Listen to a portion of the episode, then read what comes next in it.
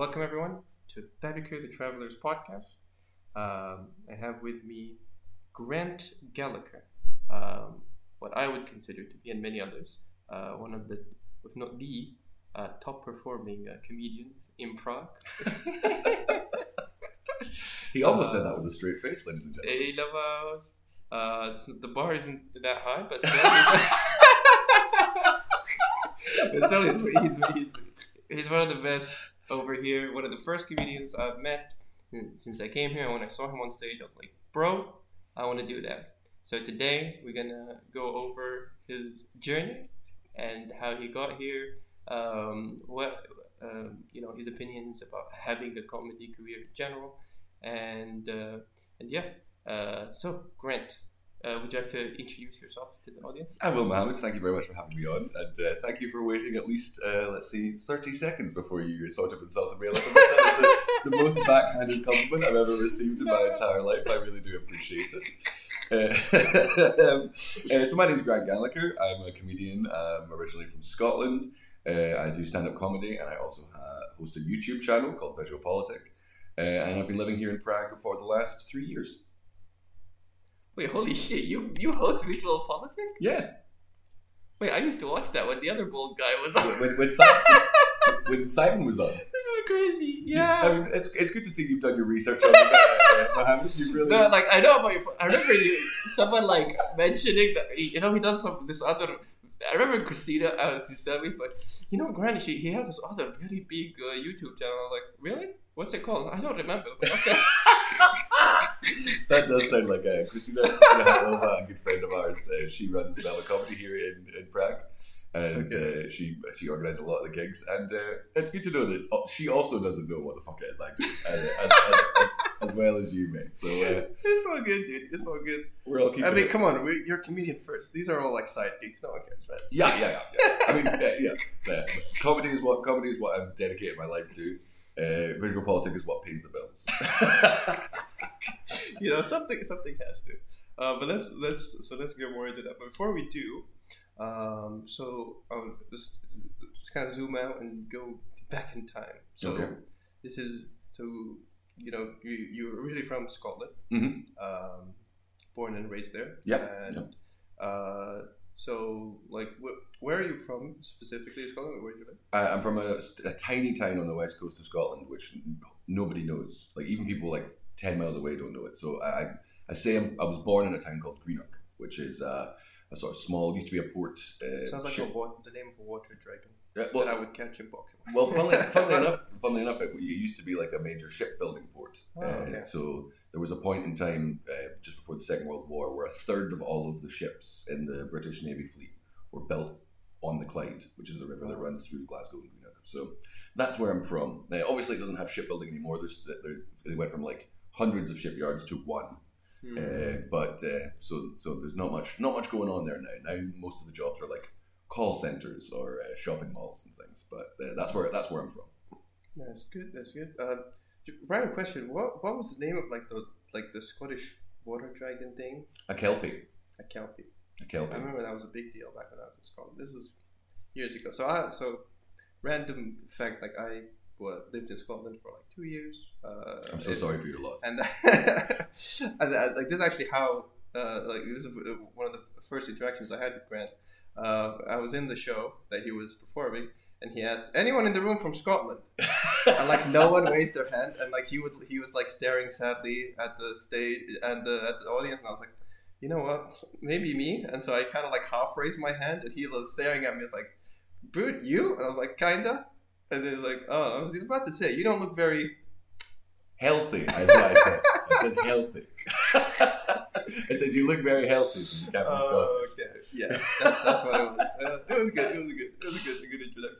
But yeah, uh, we hit it off of that. Um, and so yeah. So what did you study? Uh, actually, did you study university first? Yes, what did yes. you study? I went to. Uh, my mum really wanted me to be a doctor, and uh, Oh God. yeah, as as as, uh, as, uh, as anyone who has met me for more than five minutes can tell, that is not going to happen. So I went to university and I studied parasitology and virology, the study of parasites and viruses, Oh. because.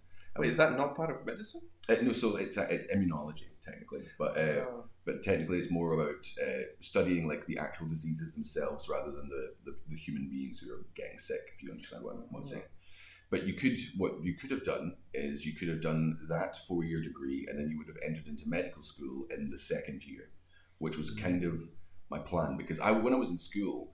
Uh, we had uh, like guidance counselors, like people who told you what, that gave you advice for your future career and stuff. And um, mine, mine sat me down and they said, "So tell me, Grant, what do you want to do?" And I was like, "I think uh, I was really into music at the time, so I was like, I think I want to do something involving like the arts. I want to be like a, musician or a performer of some kind. Like I really am interested in that." And uh, because of the area that I grew up in, which was quite deprived, they were like, "Don't be fucking ridiculous! Like, don't Holy be, like they were like, don't be ridiculous. Like you, what you want is you want a good job. You want to go to university and get a good job. So you want to go to university and do this and do this and do this. And because I was like 17 at the time, I was like, okay, Sure, whatever. yeah, go- all right, fine then. I guess. I guess. Uh, and so I went to do university, and then in my third year, uh, I'd been doing comedy for a year at that point, and I decided that comedy was what I wanted to do. Uh, so I dropped out and I went and studied uh, performance uh, acting and uh, and things like that at the at the City of Glasgow College. Mm. Wait, you studied economics? What was it? Uh, performance, Performance. Wait, so you, you like studied this? yes, God damn, for how long? for three years. So you, you didn't you didn't finish your virology degree? No, You did? I didn't. Ah, so how long did that go? Or Three like- years. Wait, the virology degree. Yeah. So you did that for three years, Yes. and then you left, and then you did. Uh, Yeah, I was one year. I was one year away from finishing. God damn, bro. I wish I had that balls. Yeah. I mean, I mean, uh, respect, bro. I mean, I, I, at the time I was like, oh man, I'm really not going to get any jobs. I'm really, I'm really worried about what this is going to be like in the future and stuff like that. But you know, uh, I'm sitting across from yourself, man. You've got, you've got a university degree. I know lots of people who have university degrees, and uh, we're all just equally as poor. So, you know, who's laughing now?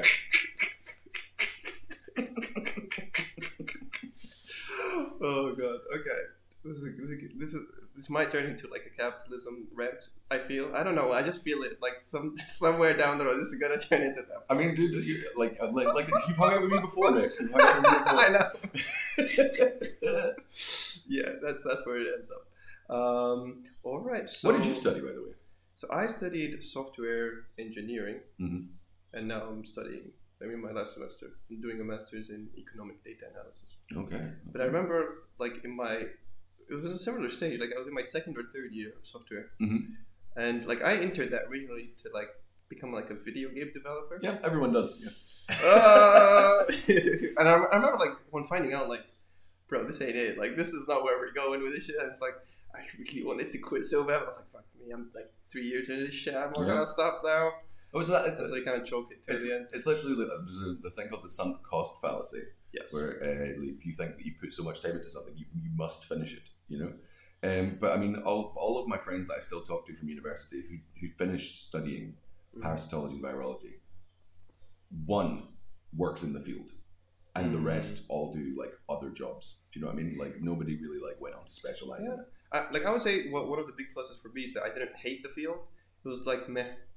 That, that was, I was the exact same. In, yeah. in- at the start of third year, we went to do kind of like a work experience thing, Mm. and very quickly, all of us, all of us realized. Yeah, like what, what, do you kind of do as a So, biologist? You you- just like stare at microbes. No, no, no. So you, like, so um, Oh. most of the you could work in a lab if you Oh, got okay. a master's, Mm-mm. but most of like what you would do with a bachelor's degree is you would be like working in a hospital or someplace like that, receiving samples, which usually Mm. meant shit, and then testing that shit to see what was wrong with the person who had taken the shit. Damn, so you'd just be staring at shit. You would be literally staring at shit all day, and the like the the like I was not the only person who dropped out after this after this realization. Because I've been brought up on you know like like like tales of like Doctor Livingstone I presume you know like trying to like trying to like cure malaria or like fighting Ebola and stuff like that. Oh, yeah. and then it turns out I'm going to be working at the hospital up the road from where I was born um, looking at the shit of people that I might well know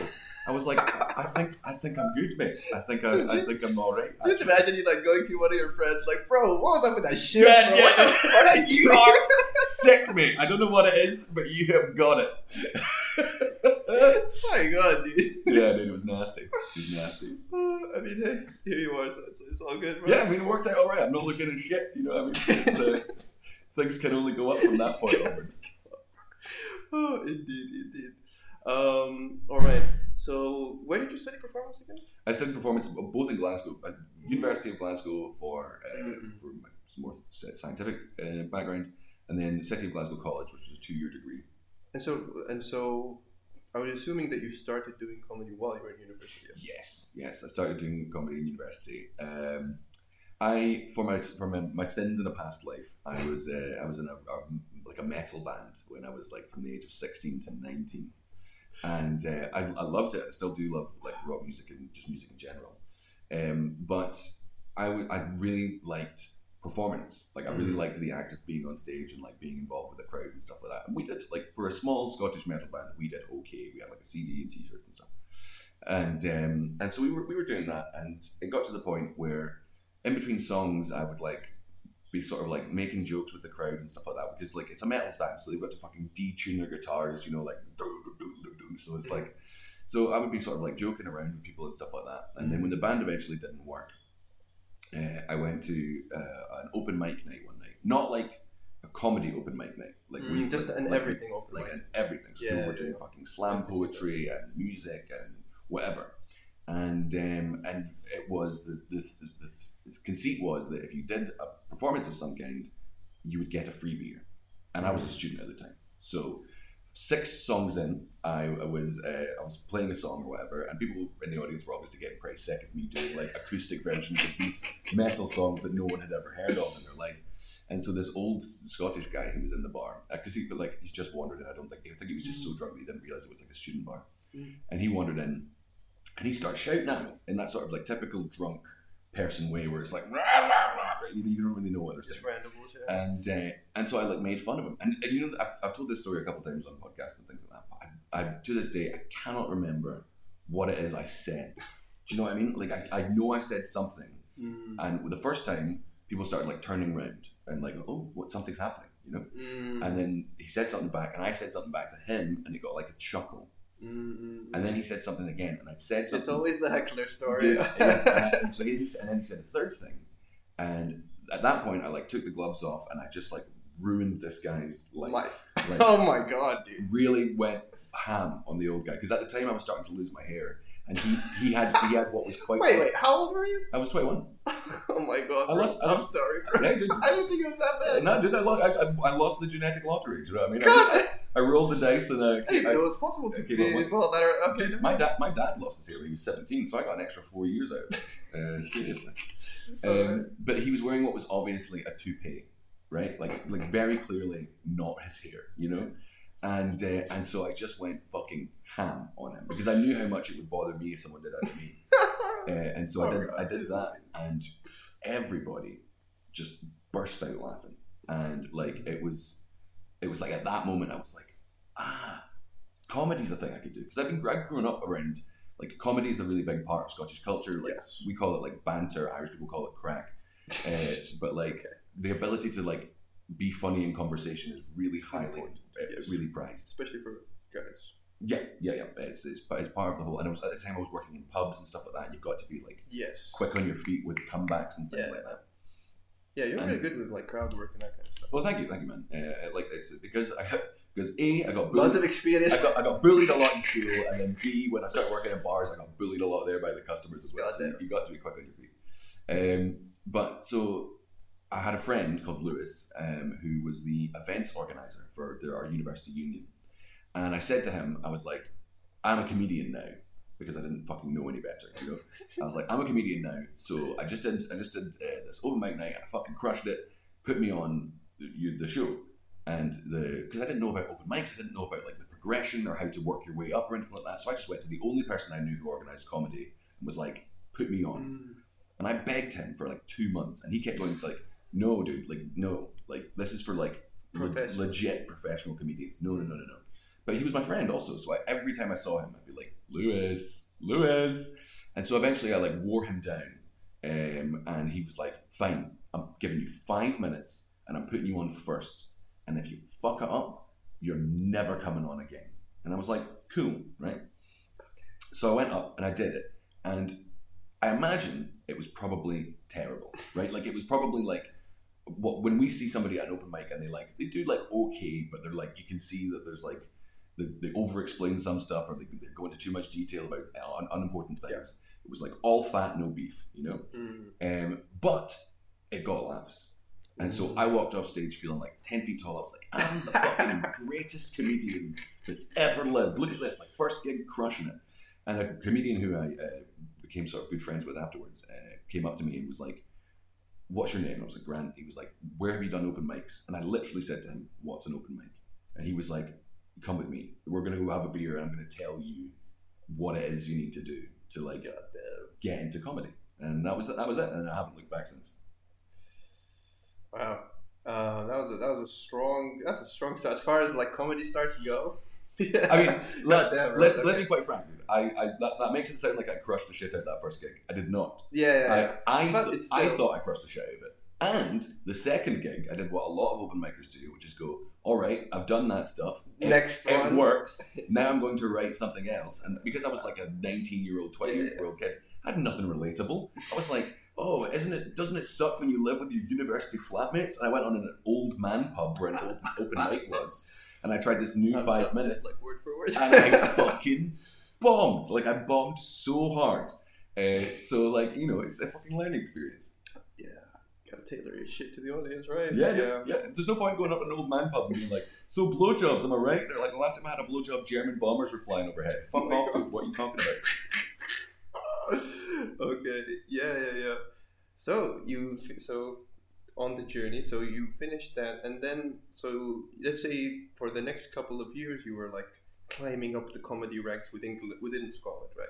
I mean, yeah, yeah, yeah. I kind of was. Um, it's a little bit different from here because in the UK, the comedy scene there is so saturated. Like, there's Yeah. so many comedians.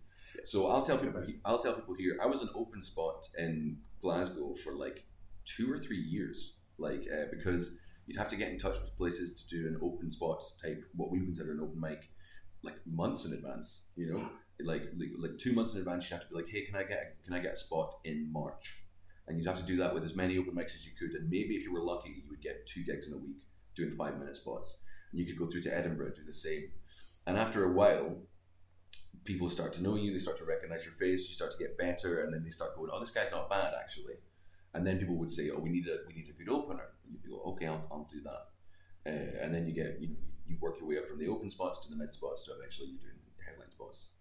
So I mean, it, but it, it, it took a long time here in Prague because the comedy scene is a little smaller and because there's a real sense of progression. Whereas if you if you turn up to the open mics and you do the work, Yeah. you'll get gigs. You know, whereas in in Scotland you can turn up to as many open mics as you like and do as much work as you like, but if you don't do it regularly and get noticed, you're you're not going anywhere. Yeah, well, yeah. I mean- I mean, I've heard quite similar stories from people from the US, like the competition. The US is like the UK on steroids, though. Like Yeah. it is. I went to an open mic uh, when I was in San Diego, um, and uh, like just because it was actually my girlfriend's idea. She was like, "We're in we're in America. Why don't you sign up for an open mic?" Because I hadn't bothered. I was there to visit her family. I didn't want to like you know do the comedy thing. do the comedy thing. Yeah. Uh, but she was like, "We're going to San Diego for a couple of days because she wanted to get away from her family. Uh, uh, such such is family life." Uh, and she was like, "So why don't we go to a comedy a comedy show?" So I messaged this guy who was running an open mic, and I said, uh, "I'd love to come and do the open mic." And I was like, "I've got this experience, and I've done this, I've done this." And he was like, "Did you sign up?" And I said, "No, I didn't know there was a sign up. I'm like, I'm, I'm not from here." Um, and he went, "Okay, well, you missed the sign up. The sign up was yesterday." And he was like, "But you can come to the venue, come to the comedy club, and put your name on the list, and we'll just we'll put you on." I said, "Okay, great." And so I went down to the comedy club, and the comedy show started at seven p.m. And there was like a, a clipboard on the wall that had the list of names, and it was a long list of names. And I went up and I wrote my name at the bottom, and then like one of the other like comedians who was there, American comedian, like tapped me on the shoulder and was like, "No, no, no, dude, like lift up the sheet." And so I lifted up the sheet, and there was another sheet full of names Oh underneath My God. and I had to put my name at the bottom of that one. At the end, there was 67.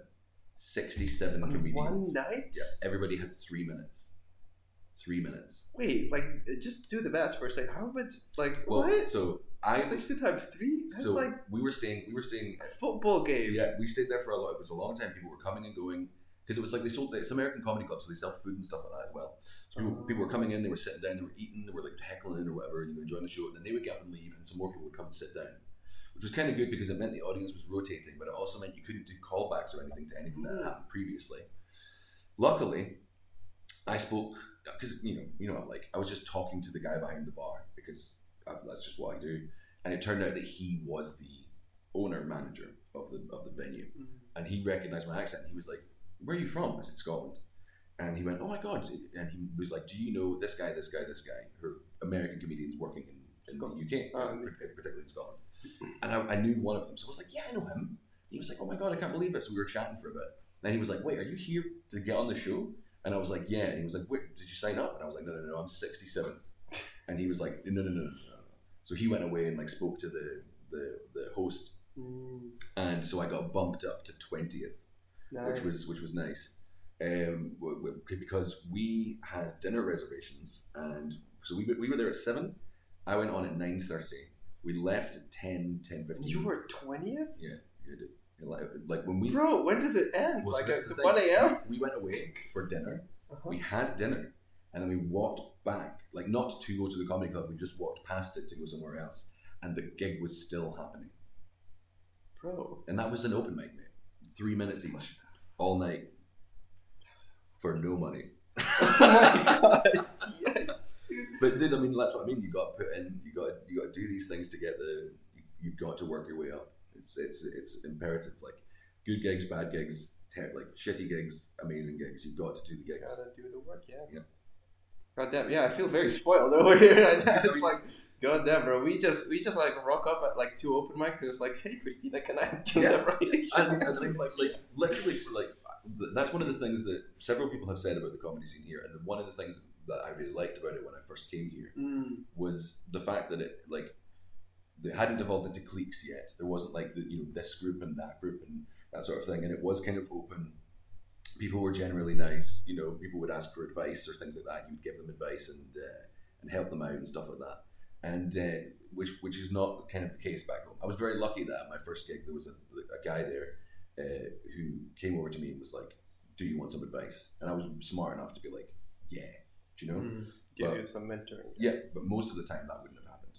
Mm. Everyone's like just fighting tooth and nail Yeah. to survive. Kind of like it's just yeah.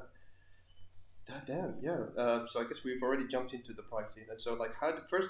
How did you like leave the UK? Like, how, let's let's start there. Okay, so um, I had done a couple of Edinburgh Fringes where I did like a three man show and then a two man show, and then, and then eventually I did my solo show. Uh, my first solo show was called Nothing Compares to Use, and um, it was a show all about like uh, relationships and love, basically. Mm. And uh, I was on a venue called the Beehive Inn at uh, 10 o'clock at night, and it was an hour of just me. And it was my first ever solo hour, and I was fucking super nervous. But I like to say to people that, like, before doing that, I was a person trying stand up. And after doing that, I was a stand up comedian. Because for those of you who don't know what the Edinburgh Fringe is, it is the world's largest and longest running arts festival. Uh, the city of Edinburgh, during the month of August, becomes like the performance capital of the world.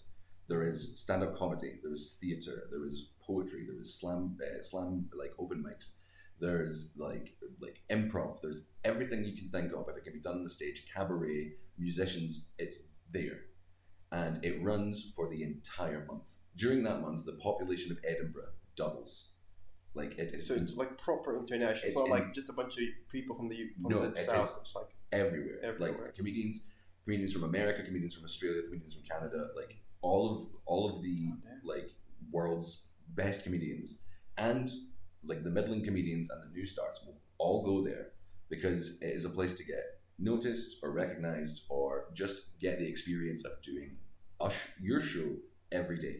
But also you do about 10 other shows because you, you go to like a place where they, they do like a, a, a showcase mm, and they're doing like everyone gets five minutes or something. So you go up and you do five minutes and you go, if you like my stuff, come and see me tonight at whatever the venue uh, is. yeah, yeah. And you hand out flyers and stuff like that. And it's fucking madness. The most shows I've ever done in one day at the Edinburgh Fringe was 16. I did 16 Just shows. sixteen shows in one day. First, first, first show Bro. was uh, called uh, Brunch and Laughs.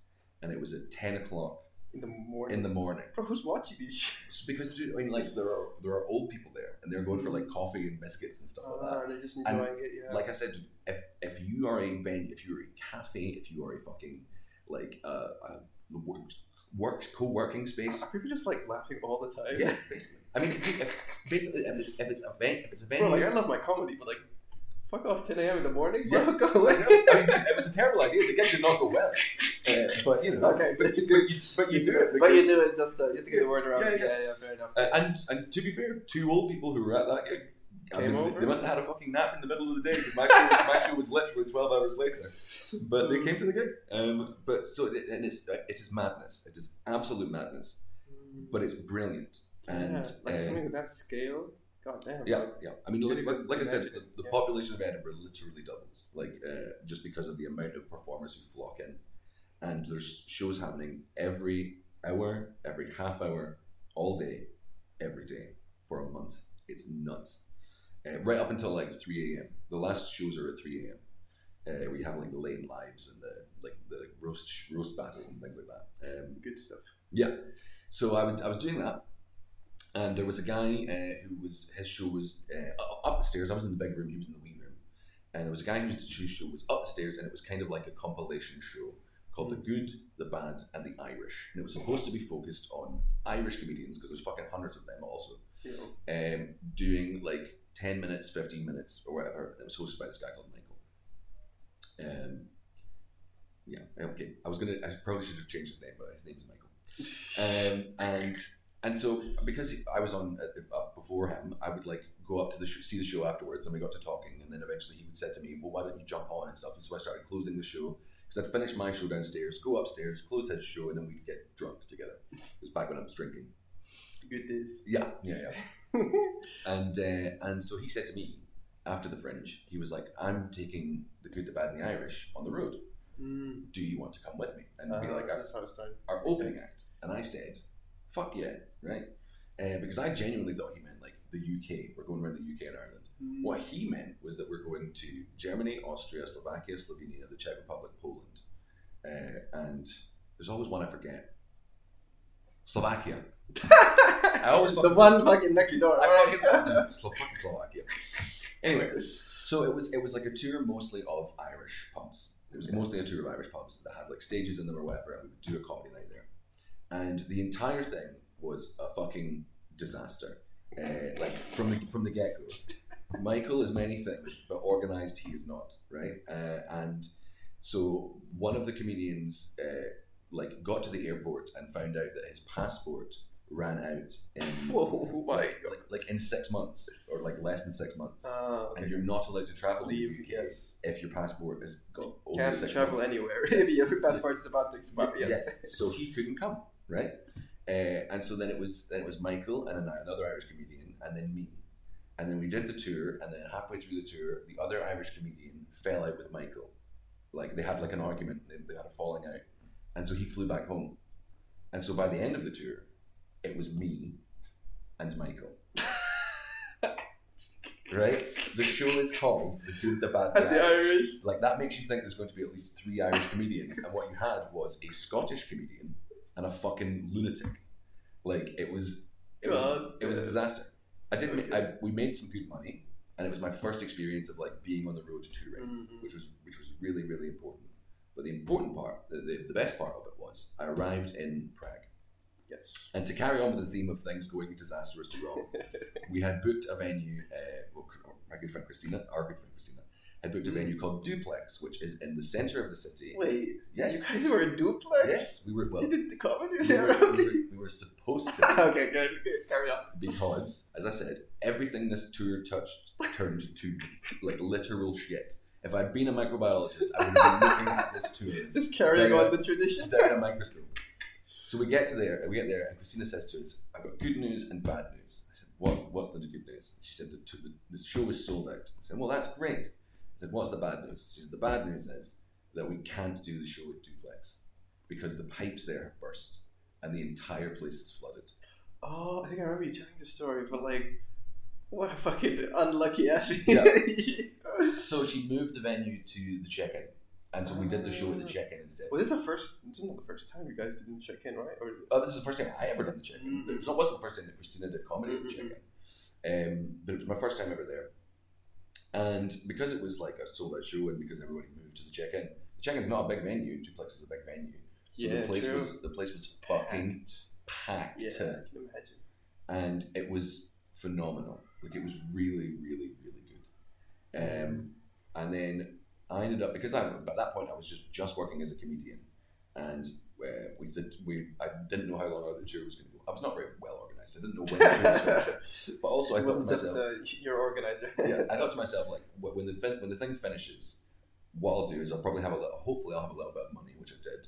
And I was like, so I'll spend a couple of days in Prague because that's our last stop. I've never been to Prague. I've heard it's great. Um, so I ended up staying here a couple of days because I was like new in town. People were like, "Oh, we're having a show here. We're having a show here." Somebody else was like, "We're having a show in Brno and Olomouc, which are these other cities in the Czech Republic." Then they were like, "Well, we're doing a show in Bratislava. Would you like to come there?" And then somebody was like, "Well, we're doing a show in Krakow. Would you like to come there?" I was like, "Yeah, yeah, yeah, yeah, yeah." And so I stayed for like an extra two weeks and I did these shows. Uh, just, and by this point, it was just me. Hmm. And at, the, at that time, Brexit was happening, and I'm not a big fan uh, of Brexit, just as a, as a, as a rule. Um, and I thought, why don't I fucking move here? I'll move here. Christina was saying to me, like, dude, would like, I'd love to have you here. We can get like push, really push comedy here, and you know, take like what she had. You know, Christina, dude, she's got plans, plans, plans. And uh, and so I was like, well, fuck yeah. And I thought, I honestly thought I would move here for two years Hmm. and then when Brexit happened, I would move back home, and that would be I would have a, a fun experience of being in Prague. Uh, but then I met a girl, and the rest, as they say, is history. all right, all right. That's good. That's good. That's good to hear, bro. And and so you've been in Prague five, six years. Three years, three years. Wait, so you came in twenty. When? I came in 2018. Oh, so four, four years actually. Four years, yeah, by now, 2018. It's good. That's good, bro. I can't believe, dude. it- Time is a flat circle, and it just keeps it keeps, it keeps pushing on. Like Yeah, it's 2022 already. Jesus Christ. Um, did, did you start your podcast during this time? Like while you were in Prague? I started my podcast in Prague because because by that because basically the, the whole idea of my podcast, which is called Making Europe Grants Again. Uh, please download it and it's listen to probably it. better than this podcast. But hey, No, no. it's alright. You change podcasts. All podcasts are as good as each other. Uh, by, by, by which bullshit. by which I mean that like how many how many people how many people do you have listening to your podcast? Fifty? Dude, that's good. 15. Oh, 15? That's still good. Yeah. Dude, I've been doing my podcast for fucking three years. And uh, we just broke 10,000 downloads. Uh, we're we're at the point. Total. We're at, at- yeah, yeah, yeah, yeah. Oh, yeah. No, I wish it was per episode. Are you fucking kidding me? Um, but like, there's there's Yeah. hundreds of podcasters. Out, there's hundreds of podcasters out there. I was just listening to a podcast on the way here. Uh, it's called uh, Last Podcast on the Left. Three comedians discussing uh, true crime, and they they did they did this was before the true crime boom, but they did that Oh. podcast for six years when it was just them, and like maybe they have a few friends listening in New York, and that was it. And they put some work into that show, and then when the true when the true crime boom, Boom. happened, they were there. You know what I mean? And it mm, was They're like, there to capitalize on. yeah, and it was, and so, and now they're massive. But like, for, they said for six years it was just a labor of love because they just wanted to do it, and that's what my podcast is. I really wanted to try and show off. We've got such a wealth of talent here in the European comedy scene Yes. that doesn't have much of a chance of getting seen elsewhere. And so I thought, why don't we get them on a podcast? And we can, at the time, I was like, we can talk about things that are happening in Europe or, or, or wherever, because that's that's an interesting way to get people to listen to these Mm. like funny people, you know. Uh, so that's how the whole idea came to me. And then the, I've got my good friends uh, Katie uh, uh, Katie Henderson and Phil McAuliffe. Uh, Katie does our news anchor, and Phil does the Mm. music. And then we have guests on the show, and they come on and they pick a topic from the news, which is sometimes serious, sometimes ridiculous, and then we all just make jokes about it, and it's it's a, it's a great laugh. Yeah, I, I've watched some episodes. It's a great laugh. Uh, I was about to say because you, you mentioned it's, it's to show, but I guess that's how it. I mean, my question was basically going to be like, um, like why are you talking about politics if you just want to show the comedians? But I guess like if you want to draw, you know, people who aren't just there for for comedy, you want to talk about something else. right? Exactly, and it, it also just because I I just happen to be a massive political geek. Like I'm, I'm really really interested in it. Um, but also it started off like the first episode when you listen to it is is like very political because that was like that's what I wanted to do. Mm. Um, but we, as we as we've done the show and it's sort of like progressed, Mm. we figured out that like it's, it's not always good. It's not good to just do like politics stuff all the time because you know things there can be kind of depressing and it's kind of difficult. Yeah. So more recent episodes, we've had quite a run of maybe like the last ten episodes. I think have been like I think we've really our stride. Mm. We, we got a new podcast studio. Uh, instead of like being like all sat on a sofa in a venue, we're just like around a table with microphones, and it makes the the setting and the feeling much easier. It's much quicker to come back and forward with, and because we were like, we were like yourself, man, we were learning on the fly. I'd never done a podcast before. I had no fucking idea what I was doing, um, and like so we've had like people bring on funny stories. Uh, like we had a great uh, there's an Irish Irish comedian here called Terry Norman, and oh, that's, alarm. that's my phone. Sorry, dude. I apologize. We had a we had an Irish comedian called Terry Norman uh, come on, Yeah. and he was doing a, a hilarious story about some Irish boys who. Yeah, Terry's insane. yeah, he's nuts. He's nuts, but but the fun nuts. Yeah. Uh, he brought uh, he he brought a story on about two Irish boys who like had a corpse. Somebody died, Mm. and they like like put the corpse between them and took them to the benefits office to try and like claim their benefits. Like they weekend at Bernardstown to try and try and get it. And, Oh. and of course, it didn't fucking work. But the, story itself is hilarious. So I I was think holding my breath. Like, did they? Did they do it? no, no. So I think I think that was episode forty-one. So if you go and listen to episode forty-one, it's called Okay. the episode is called Alan's Lost Corpse, and uh, it's it's really really funny. Okay, that, that one I have to say. Yeah, yeah, yeah. That sounds a lot more chill because, as you mentioned, like the whole thing about politics being depressing. It's like uh, I'm someone who's also a bit of a politics nerd. Maybe my focus is more on like on a different region. Uh, it's more where I'm from and how things are going over there. But it's, well, uh, I've heard right. yeah, I've, well, I mean, if I I've, only, I've only just looked at the first page of the news, but it seems like everything in the Middle East is peachy key. honestly, these days, bro, like. We're not being invaded these days. No, no, the- The Saudis, the. Saudis are the ones doing the invading. yeah, but we don't talk about the old ones. We're talking about the new ones right No, no, now. I'm talking about Yemen. That's happening right now. It's, it's happening right now. Yeah. Um, you have to cut that one out, right? No, it's going on. I'm being censored. I'm being censored, censored on the Yes, Movie the. Traveler podcast. no, no, it's all good, bro. Um, I don't want to get you in trouble. too late. No, no. Um, wh- what was I about to say? So the other day I saw Muhammad, he was sucking all these dicks. Right?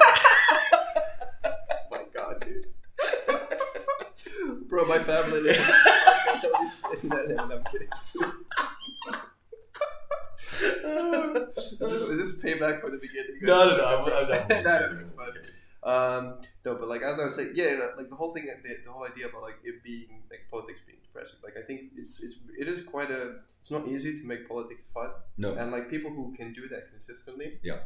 people will get their news from them. It's Yeah. like that's what late night has proven. That's what late night has become, basically, isn't it? Like, it's uh, like there's, people get their news from there Yeah. and their opinions. And, there's a there's a podcast from the UK uh, called The Bugle, which I listen to a lot, which is which is like really excellent satire. Mhm. Like I like to think that our podcast is like satire adjacent, but theirs is like proper satire. You know, Mhm. like professional satire. Yeah, yeah, yeah, and uh, and like they really do, they, and I listen to them like religiously every week, you know. Um, but when I started, I was like, I want to do politics because I didn't really know that much about like European politics myself, Mhm. um, and because the Brexit thing was happening, I was like, this will be a really interesting angle to like to come into that. But because the UK politics at the time was fucking a, disa- a shit show, Mm. like we ended up talking about Brexit more than we ended up talking about anything over here, you know. Yeah, yeah, man. How's Brexit going? It's going great, mate. No notes, no notes. Uh, everything's working swimmingly. We, we, we have all the food we need and all the workers we need, and But, uh, but like, I'm more serious now. Like, uh, to my understanding, everyone who's moved out by now is in the green, right? Like, if you're from the UK and you like have some residence in the EU, you're good. Like, you don't have to go back. no, no, no, no. I'm, I, I, uh, I got what's called uh, an EU relationship visa. Uh, my, my girlfriend and I. My girlfriend is American, um, which is not her fault. uh, no one's perfect. But uh, she, so we were, we met here, and um, we found out from a friend of ours who was tr- who was uh, in a, a gay couple who were trying to get married, uh, and they, they had some difficulty because in the Czech Republic, uh, gay marriage isn't yet recognized. Mm. It's like you can get a civil partnership, but you can't get married, kind of thing.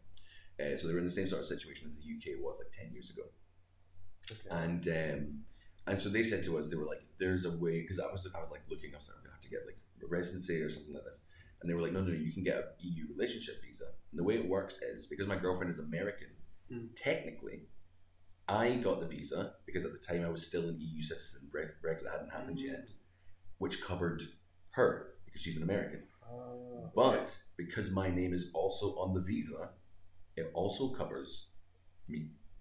So then when Brexit happened, my EU partnership visa is still valid. So I can stay here until at least 2024 with this relationship visa, and then you can get it extended for another five years. So technically, as long as you guys are having a relationship here, it's yeah, exactly. Like basically, God damn. and not just here in any EU country. Any it's, EU it's, country. it's we didn't go through the Czech authorities; we went through the EU authorities. Mm. Wait, so if you could just get married to like, or have a relationship with just anyone here, you can stay here? Yeah, yeah.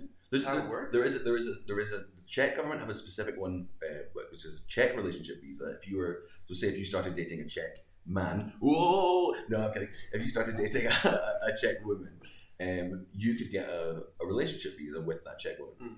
from the Yeah, Czech. that one makes sense. But like the idea of like you can you can get in a relationship with someone who's like not even from here, and that can make you stay here It's because it's crazy. they're part of the EU. I mean, the U.S. is ah, but because you were you were because was UK part- was, still I ah okay, I see. I was part of the EU. Was once upon a time. We, we, we literally we found out about this. uh, God, that was like last second. Dude, it God damn. was. We found out about it in October, uh, and Brexit happened on the first of December. We found out about it in October, Wow. so we had to like You had to apply for yeah, like less than two months. we had less than two months, and like the Czech Republic is great in many ways, but its bureaucracy is not great, and so still waiting on my visa. yeah. we had to we had to like get all these old photographs and like they asked for like the weirdest stuff. They were like, well, it says here that you went on a holiday together to like uh, I don't know Poland in like fucking 2019. I was like, yeah, we did. And they were like, show us the plane tickets. Like we had to like prove that our relationship was real. You know, like we Yeah, yeah, like, yeah. Yeah, like, with shit. like scamming them. That's how it is. Um, but and so we got it like four days before the the Brexit cutoff point. Four days. God damn. Well, glad you guys made it, guys. Yeah, me too, man. Otherwise, this podcast would be pretty dull if it's just you talking to no one. indeed, indeed, the COVID scene would also be pretty dull. Um, all right, so you got here. You're stable. You're consistent. I wouldn't say stable. mentally, Bro, mentally, I don't know um, you're physically here for a few. Physically. You're, you're, you you. You they, the authorities won't kick you out for a good few years. At least that's that, that's stable enough. Um, but like, so you were working as you you're working as a teacher for a while, right? Yes, I was. Yeah, yeah. When I first got here, because um, I, I had to get. Uh, you ever know you have to prove that you're working? You can't just come here and not work. Yeah. Uh, so I, I got a job as an English teacher, uh, which I was and am hilariously underqualified for. I've never taught English in my life. Um, and so very quickly, I sort of stopped doing that. I worked in a preschool for a little while, which is much easier because little kids, when you just pick them up and throw them, it's fine. Um, and then I and then I, I taught uh, drama, like I taught acting. Ah. Um, and then I did a little bit of voice work, I did this and the next thing, and just whatever sort of odd jobs I could find. And then re- recently I got the, the job with VisualPolitik, and so now I still teach drama on Wednesdays. Um, where, where do you teach? If I may ask? uh, it's just it's like a town just outside of Prague, uh, and it's it's kind of like a, sort of wealthy suburb.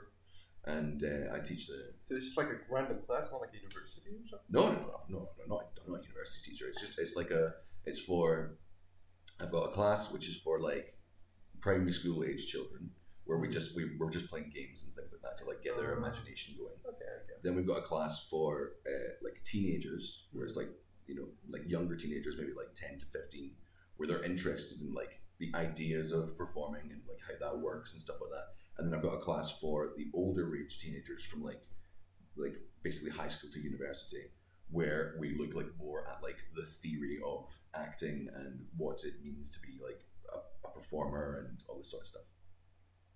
It's good. Damn. So you're doing you're doing like comedy and teaching and okay. So so we, I guess we can end with at least career wise in, in the in the the, the, the, recent YouTube uh, acquisition uh, position. Okay, cool. Yeah. So like, so uh, well, I guess let me introduce what visual politics is.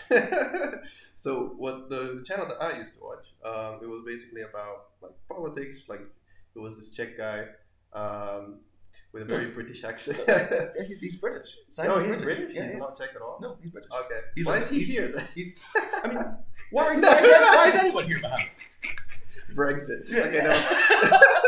Okay, no. you, you, you got you got very anti-immigrant as an immigrant yourself. Mohammed. No, no, I'm just- You're like I'm pulling up the drawbridge for those that come before.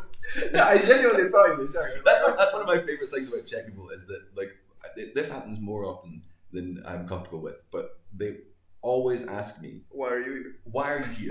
and I, I know what they mean is like, what are you doing here? Like, you know, like, what are you Yeah, doing? yeah, yeah. But they, they say it as, why are you here? Why and it you- makes it sound like, what the fuck are you doing Mm. here? You know? No, I mean, I'd be interested to get to, to, to see what his story was, but like. Uh, Simon's got like a bunch of YouTube channels. So that's, Ah, so- okay, okay. Yeah, makes makes sense. And I think over here it's just, it's a, che- a, a cheaper standard, cheaper Mm. cost of living. And if you're making good money, you can, you can live pretty well. You can live pretty well. Yeah, that's that's a very common reason for being here. Mhm. Um, so like, how do you how do you get into that? Like, what, what's the story? So it was actually a good friend of mine uh, who's a burlesque performer called Zoira Blue, um, and she uh, knew of the guys who ran VisualPolitik. And um, Simon, like I said, the guy, the previous host, he had like five other YouTube channels that he was doing, which were like his YouTube channels. He was just the, presenter of VisualPolitik because it's actually run by uh, a couple of guys, including my friend Fonseca, who uh, hosts the Spanish channel. So so they, they were looking for a replacement host because Simon wanted to leave and concentrate on his own things. And um, basically, they, she was talking to Fonseca about it, and she says, "I know this guy called Grant. He's really into politics, and we think you would really like him." Um, so I went to do the audition, and uh, I did it like just sort of read it the script as they gave it to me. But then I said to them, I was like, "This feels a little bit sort of." Stale. Like not Mm. stale i wasn't criticizing the writing but like i didn't like Was just funny in yeah i didn't like just like reading it as was.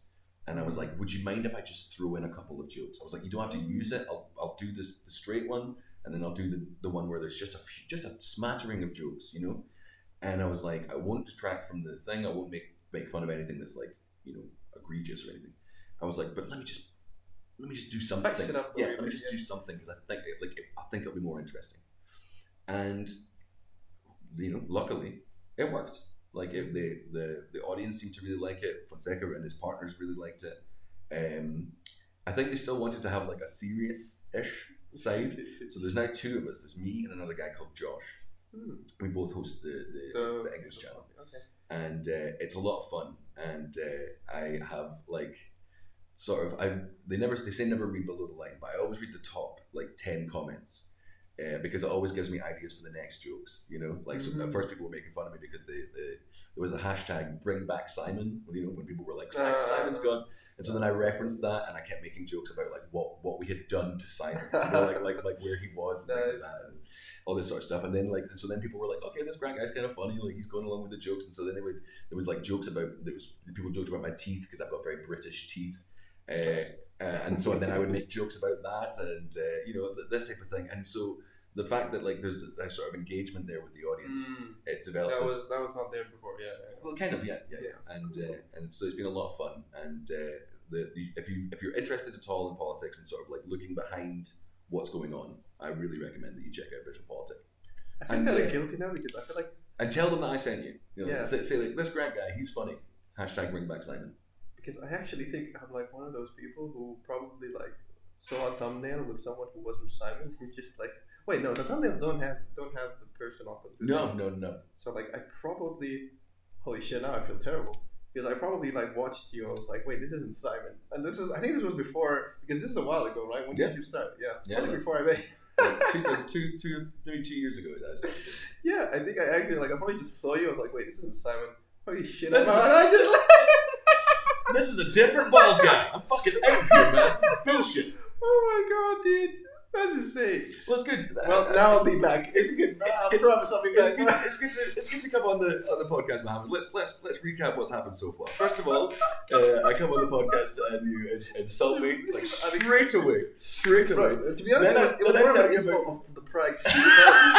like it was, it was actually a compliment. It It was, it was the most. It was the most. It was the most backhanded compliment. He's the biggest. He's the biggest comedian in this tiny sea. He's the biggest fish in this dried up pond we have. Uh, Yeah. And then, then you were like, then you were like halfway through. You did such excellent research on me that you were like, "Holy shit, you host visual politics." Uh, and now at the end, you just confirmed that the reason you stopped watching is because you saw me on there and decided I'm, I'm not doing this. So thank you, man. It's been it's been quite something to come on I your think what podcast. we've learned is that I'm a very shallow person. I'm not, I'm not saying you're a shallow person. I'm just, I'm just saying you're maybe not the best podcaster.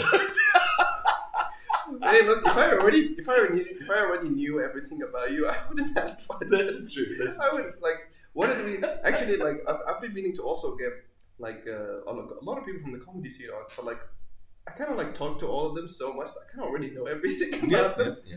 I, like I kind of haven't been able to like get a hold of you for like a long chat, so I was like, you know what, a podcast would be a good thing. So like one of the reasons this is happening is because I don't have that much. But like, hey, Nice. get to learn something. but like it is the the plot. I was not expecting the plot twist in this podcast. it was not planned, but it just happened. The M Night. Shyamalan shit. You know? yeah, it's like okay, this is this is this is. oh my god, you're him. Oh you were the God. you were the ghost all along. You were the guy who killed Simone. What? Why'd you do that? Uh, it's good. Have you guys done any episodes about like Saudi Arabia recently? Uh, we've done a lot of episodes about Saudi Arabia. We did an uh, episode uh, which was talking about how they, they're building a tech city, uh, like a, a super super up to date city. on, NEOM. yeah, yeah, on the on the coast. Um, dude, Saudi Arabia is one of those countries that uh, is people are crazy interested in it because it's kind of crazy, and uh, so we've done we've done a couple episodes about that, um, about stuff that's been happening there. Uh, we did about uh, one that was really interesting, which is about what happens when the oil is gone, or Mm. what happens when the oil is not needed as much, um, because it is like an entire country based upon petrodollars, you know.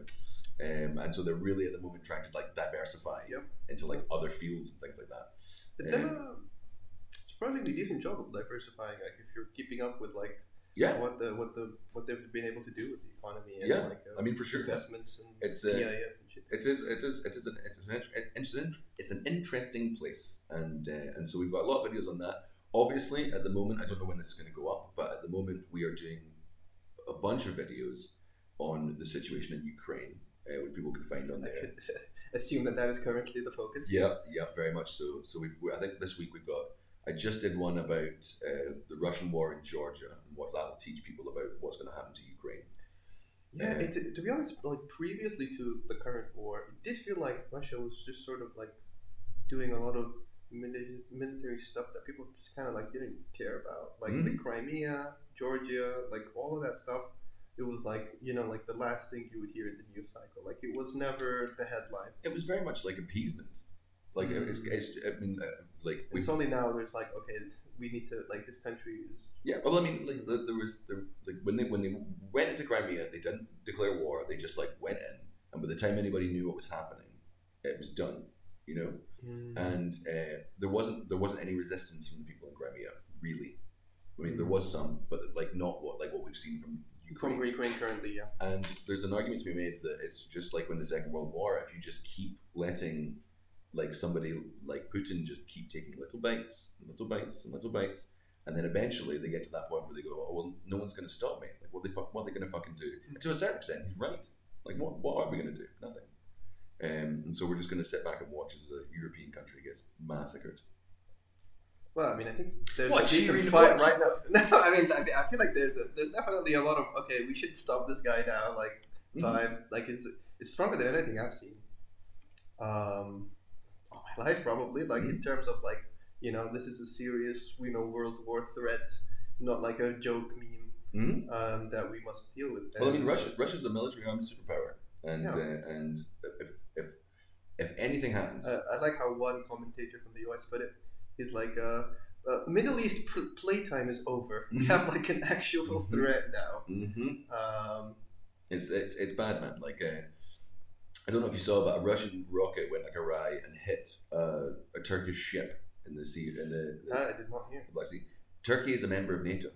Like, if that had killed anyone or uh, anything like that, according to maritime law, that is an act of war. Mm. And if Russia declares war on NATO, all of NATO gets involved, and then, then we're looking at World War Three. So, I mean, it's it's been It's amazing. like one or two steps away from that at at its current state. There was yeah. a there was a podcast I was listening to where the guy was talking about um, accidents, incidents, and fuck ups. It's literally called IAF, uh, which is like the three most dangerous things when you're in a military conflict because it's, those are the things that can accidentally escalate it. to know? war. Yeah. Um, but I mean, dude, it was it's it really came home to me. There's been an amazing outpouring of sympathy and support and things like that around across all European countries, which is a little racist sometimes because it's like, oh, look at these white Look, look, at, look at these white refugees, aren't they lovely? And I, I, not like those other refugees, but that that aside, um, I was on I was doing a show in Olomouc yesterday, which is a city in the Czech Republic, and we got on the train to come back to Prague, uh, uh, the last train, and the train was packed, like absolutely packed full of people, and I was like, oh, I didn't expect this, and but then the guy told us he was like, no, no, no, this this we were trying to get on, and he was like, no, no, no, that these carriages are for Ukrainians. There was Ukrainians on the train going Already. to Prague Yeah. who were refugees, and they had their they had suitcases with them, which you assume contains their entire life, like everything they own was in this bag, uh, or everything that they know that they own. Anything that they can grab along with them. Yeah, Yeah. and we went on the train and we showed the woman our ticket, and she was like, "Okay, cool." And she took us into a carriage that was full of people. I mean, like people sitting on the floor and stuff Mm.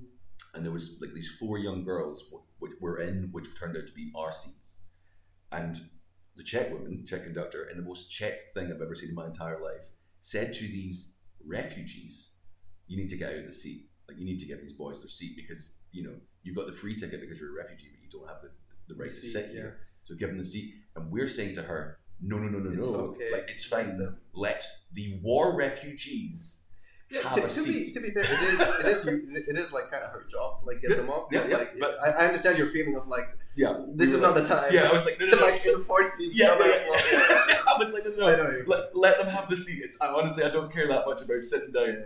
Yeah. Uh, and she was like, the most Czech thing. And she was like, no, no, but the seats are yours. We're like, yeah, we don't care. Let them have the fucking seats. So it was, it was interesting. So hopefully, by the time this podcast goes out, people will be able to uh, look at them. We've got videos going up about uh, the history of, of, Vlad, of Zelensky, the history of Vladimir Putin, like what Ukraine is going to be doing in the future, what the Russians are seeing, because Russians are, are getting entirely different news from us, um, which is part of the reason why this is working so well for them. Yeah, I, I feel like probably like the most people who are kind of screwed over here are like the average Russian, well, obviously Ukrainians, but like other than them, like the like Russia, the average Russian citizen who like now can't like access their bank accounts, Mhm. like can't fucking use Apple Pay, and Mhm. like can't you know go on their trials. Like it's crazy to think. I don't know, like the extent that, that to which like being a part of the international communities, you know, like uh, dep- like your everyday life depends on that. Yeah. like, it's like Well, there, was a there was a couple of really famous economists in the late eighties and early nineties when the Berlin Wall fell, who de- declared the end of history, and they thought that um, once everybody's like, I know, right, fucking ridiculous, but they thought once everyone's integrated into the, the world economic system, going to war would be so disadvantageous because of these exact things that you're describing Mm. that no one would do it. You know, there was a really famous theory called the McDonald's Arches theory, which was as soon as a country is free enough to have a McDonald's in it, then another country with a McDonald's won't attack that country because by the, that point, that country is involved in the international economic system, Mm. which has obviously turned out to be fucking ridiculous. But for the sort of post-communism, fall of communism period of like the 1990s, early 2000s, Is there is there a. McDonald's in Ukraine? Can we check that? there is, there is. okay, well, and, and it wasn't enough. yeah, yeah, exactly. And I mean, dude, um, people people overlook the little ones. Like there were McDonald's in Serbia when when the Serbian co- conflict happened, but uh, But that was the Serbians murdering other people. But I know, yeah, but, we bombed the NATO bombed them, and yeah, they had more, Mc- than- more than- well, like, yeah, yeah, but they, they had McDonald's. But everyone went, "Oh, that one doesn't count. Civil wars don't count." That- that- that- that- that- the, Fair, the, fair the, the theory still holds, and he was like, "No, your, Yeah, theory, your, I know, know. your theory is dog shit."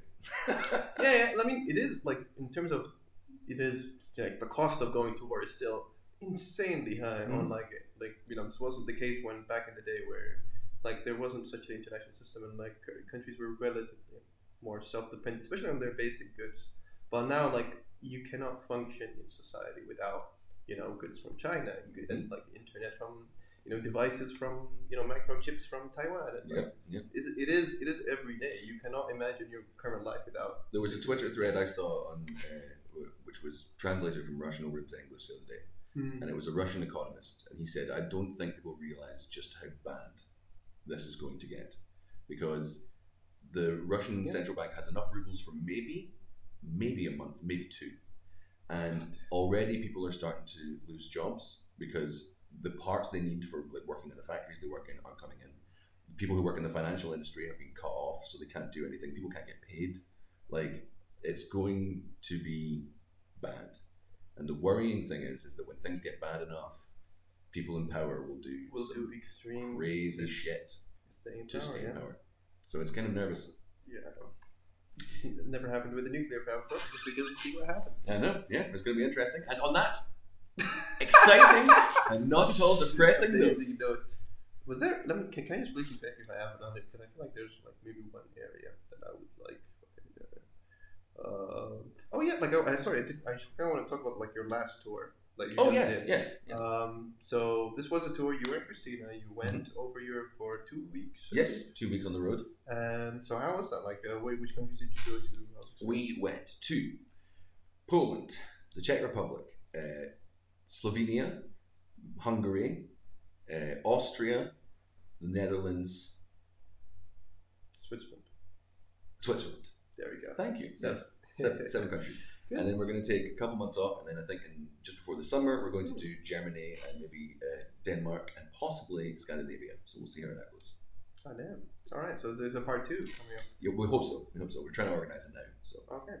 And so this was like, was this like your first tour, like kind of solo, or at least where you were like the main guy?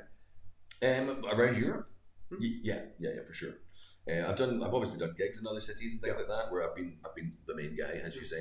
Um, but this was my first time doing it on, on the road, where it was like a double header show. Christina and I, uh, and it was brilliant. It was really really good fun. We had a lot of fun in, in different cities. Krakow was excellent. Um, uh, Ljubljana in Slovenia was a lot of fun. Uh, Eindhoven in the Netherlands was brilliant. Uh, so we had some really, really good shows on the road, um, and obviously Prague and Brno were great too. Um, and it was really, really good, uh, just because it's starting to become feasible for comedians in Europe to do that. Uh, there's a few at the top who are already doing it, like Dragos and people like that, uh, and then there's a few others who are sort of getting to that point. And uh, it's a, it's been, it was a lot of fun. It was a learning experience for sure, Mhm. um, but it was it was really worthwhile, and I, I I'm ex- glad, glad that we managed to do it.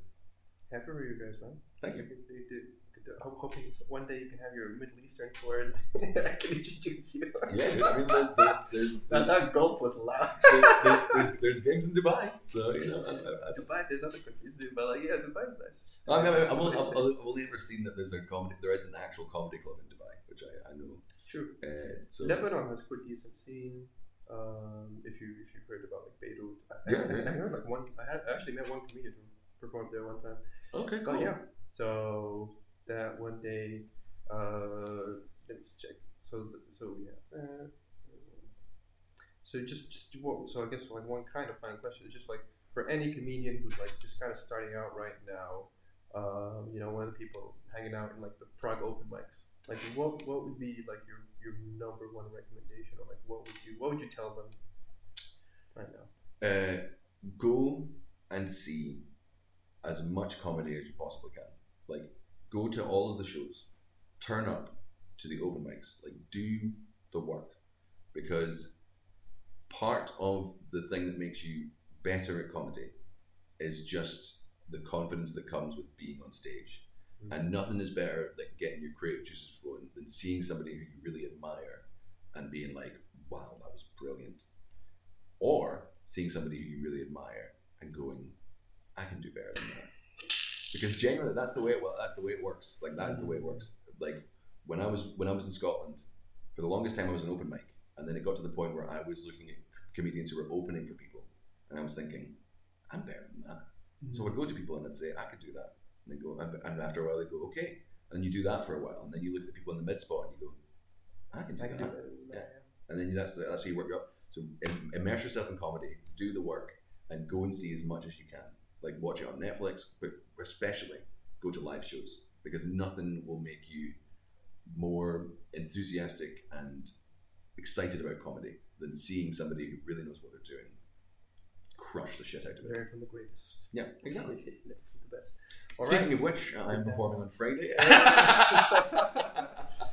good stuff, good stuff. Uh, every Friday, catch Grant here. Mm-hmm. Sometimes me uh, in the Friday show at Prakovna. Mhm. Praso- how do you say it? Prasovna. Prasovna. Prasovna uh, here in Prague. And you can also watch him at the Grand. T- you can follow him on the Grand Christ. The Grantichrist on Instagram, yes. And Making Europe. Grants Making again. Europe Grants Again, which is on iTunes or Spotify or wherever you get your podcasts.